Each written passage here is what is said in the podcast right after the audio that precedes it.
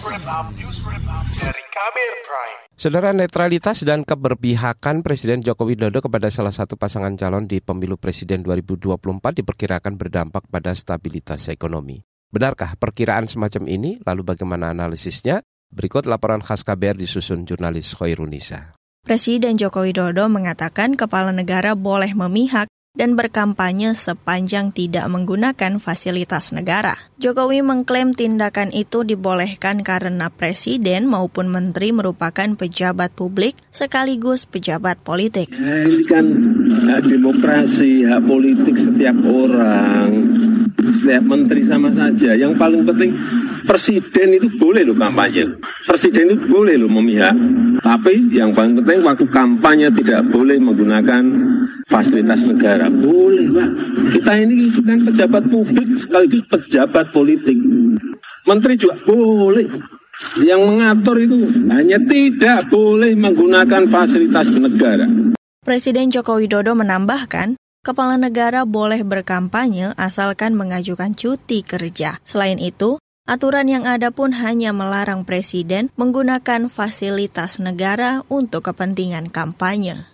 Kalau aturannya nggak boleh, tidak. Udah jelas itu. Presiden tidak boleh ini. Boleh, berkampanye itu boleh. Memihak juga boleh. Dilakukan atau tidak dilakukan itu terserah individu masing-masing. Pernyataan ini menuai pro kontra di tengah masyarakat. Pengamat politik dari Universitas Al-Azhar Indonesia Ujang Komarudin mempertanyakan netralitas Presiden Jokowi setelah menyatakan pernyataan tersebut. Tetap uh, stabilitas akan terjaga dengan baik karena yang disampaikan oleh Jokowi ya aturannya seperti itu. Yang dipermasalahkan oleh kita semua adalah bahwa Jokowi harus netral kan itu, bahwa Jokowi harus berjiwa negarawan. Menurut Ujang, Pernyataan dan sikap Jokowi juga merusak netralitas presiden.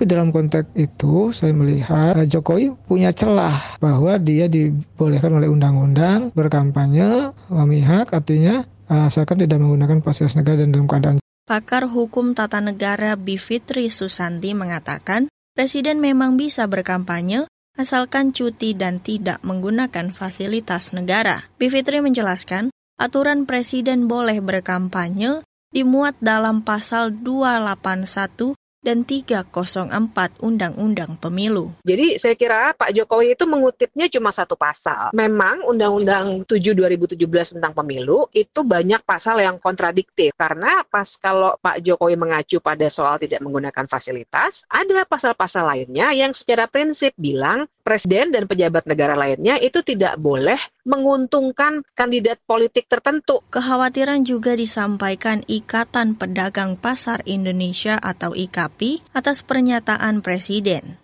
IKAPI khawatir hal itu akan berdampak pada stabilitas harga bahan pangan. Sekjen IKAPI Renaldi Sarijawan mengungkapkan, saat ini tren harga bahan pokok di pasar masih terus tinggi.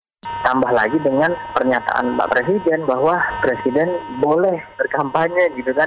Ini membuat kekhawatiran, ini membuat ketidakpastian baik di sisi hulu pada produktif produksi ya, ada produktivitas dan sebagainya. Sekjen IKP Renaldi Sarijowan menambahkan, pernyataan Jokowi juga membuktikan bahwa pemerintah hanya fokus pada agenda politik dibandingkan memikirkan kesejahteraan masyarakat karena tidak ada ketidakpastian, kemudian pemerintahannya fokus terhadap agenda-agenda politiknya, namun abai terhadap agenda-agenda ekonomi. Tak hanya di sisi pangan, menurut Wakil Direktur Institut Pengembangan Ekonomi dan Keuangan Indef, Eko Listianto, pernyataan Presiden berpotensi menimbulkan ketidakpastian pertumbuhan ekonomi. Ia khawatir ketidaknetralan bisa membuat gerah investor sehingga mereka bisa menunda dan membatalkan investasinya kalau kemudian presiden boleh kampanye ya apalagi memihak ke salah satu paslon nah ini akan sangat merugikan bagi trust masyarakat internasional terutama investor asing ya kepada ekonomi Indonesia. Kenapa? Karena mereka itu sangat menghargai aspek-aspek fairness ya dalam banyak aspek ya tata kelola good governance punishment bisa saja terjadi kalau kemudian itu dilakukan gitu. dan itu akan sangat berdampak ya pada uh, perekonomian ya. Dampak langsungnya itu ke sektor keuangan ya, harga saham, rupiah. Gitu.